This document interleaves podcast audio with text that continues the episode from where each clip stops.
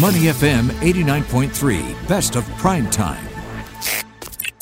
You're listening to Prime Time on Money FM 89.3. I'm Rachel Kelly with Timothy Go, and Parliament is in session today. Now we have updates on the COVID 19 situation here in Singapore, as well as the risk of infection for young children who are not eligible to be vaccinated. These are among the issues that are being discussed today.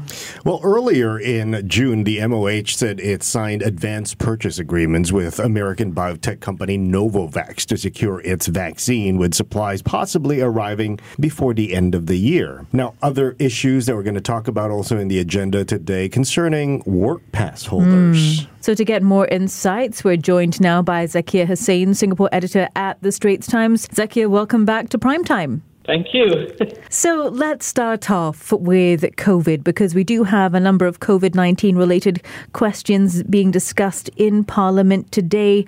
Perhaps we can talk about do we know when Singapore expects to receive its first shipment of the Novavax vaccine and whether there are plans to accelerate its approval here? So, I, I, you know, they, they've said they expect it to be delivered by the end of the year, and I think some of this might be due to certain uncertainties in the, in the supply chain. But from what we know, I mean, Novavax, my, my hunch is I think we might be able to at least get some vaccines by mm-hmm. the third quarter.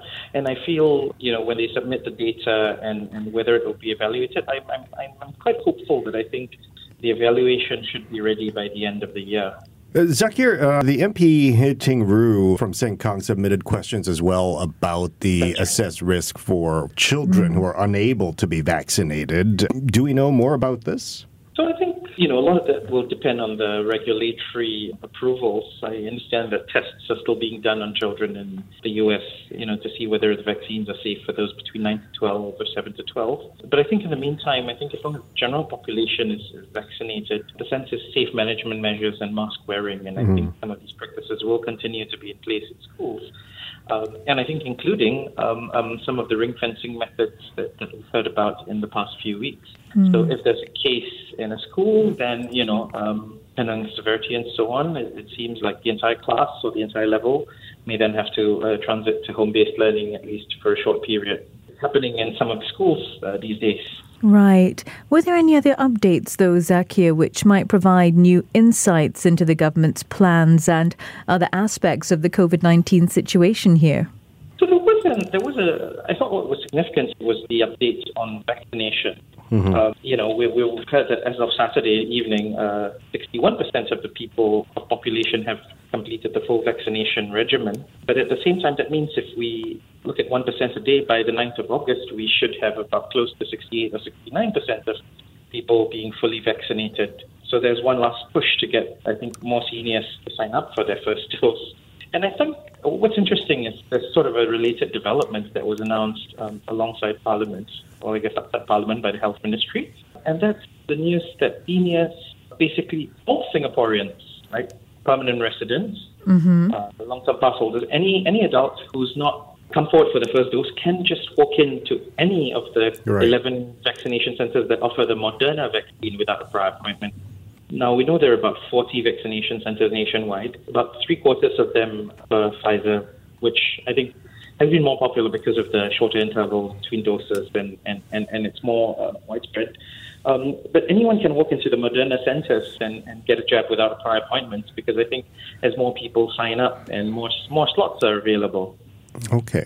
All right, so we are on on the way to achieving that seventy percent uh, vaccination uh, rate that uh, the government wants to target by, I guess, by National Day. Mm-hmm. Uh, moving That's on, right. Zakir, let's talk about what's next on the agenda: fabricated or forged education qualification certifications uh-huh. submitted by S pass holders and well, people from foreign lands applying to come to Singapore. Now, the MP Gan Thiam Poh from Ang Mo Kio asked how many of these pass holders others uh, in the ICT sector have done so in the past three years. Uh, were there any clarifications on that? Yep. So I think uh, what we heard was sort of there were, you know, in the past three years, 11 EP and S pass holders okay. found to have submitted false qualifications and all had their passes revoked. They've also been barred from working here permanently. What was more interesting was that, uh, you know, they've stepped up proactive screening as well. Mm. Uh, and, and, and, you know, this, this is sort of although the figures are not um, may not be fully documented, I think I think what they've said is they reject applications that contain you know possibly fake or unaccredited qualifications.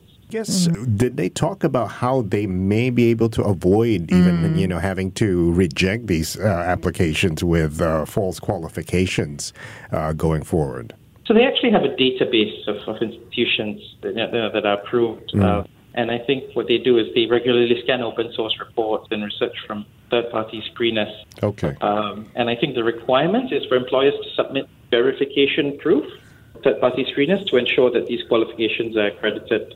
And I think that's where I think the employers or would be employers mm. then realize that you know the, the onus is on them to make these checks and and and I think that that's sort of seen as a sort of sieving or weed, uh, weeding out uh, before the applications are even submitted. Okay. okay, Zach. What are some of the other key highlights that you'll be looking out for from Parliament this week? I understand we've got a number of bills to be tabled. So I think one, one, one is sort of uh, a new bill that was just introduced today. Mm-hmm. It won't be debated today. It will be debated later this month, I think, or next month. Um, but this, these are the penalties for sexual offences, including outrage mm. of modesty. Okay. Um, they've been increased after a review of the sentencing framework, and this is in light of some of the concern that you know some of these sex offenders and those who committed outrage of modesty were getting away a bit too lightly. Yeah. Another bill that I think is now being debated today involves um, expanding sort of maternity and paternity leave uh, support and provisions. Okay. Workers, yeah. And I think this covers workers who might be on short term contracts, you know, or who were maybe laid off by their employer just before, you know, their pregnancy. And I think this recognizes that if we are to be a family friendly environment mm. and but also at the same time uh, compensate these parents. So there would be some form of compensation for them. Okay. Anything else on that front? Because there has been quite a bit of debate on the social egg freezing front as well. Anything else related to that?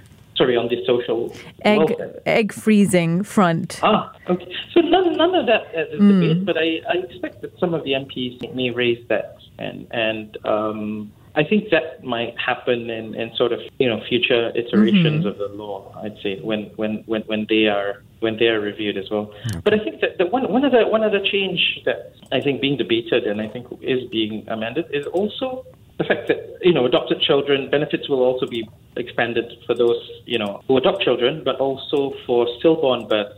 And oh. that's, that's sort of in view of the recognition that, that you know, a child born after 20, 20 weeks is, you know, there, there's still some trauma for mm-hmm. the parents. And I think extending maternity and paternity benefits to their parents will go some way in, in sort of, you know, comforting them and supporting them. Okay. Well, Zakir, thank you so much for bringing all of those updates from Parliament to us today.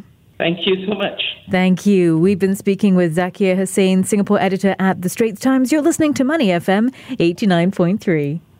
To listen to more great interviews, download our podcasts at moneyfm893.sg or download our audio app. That's A W E D I O. Available on Google Play or the App Store.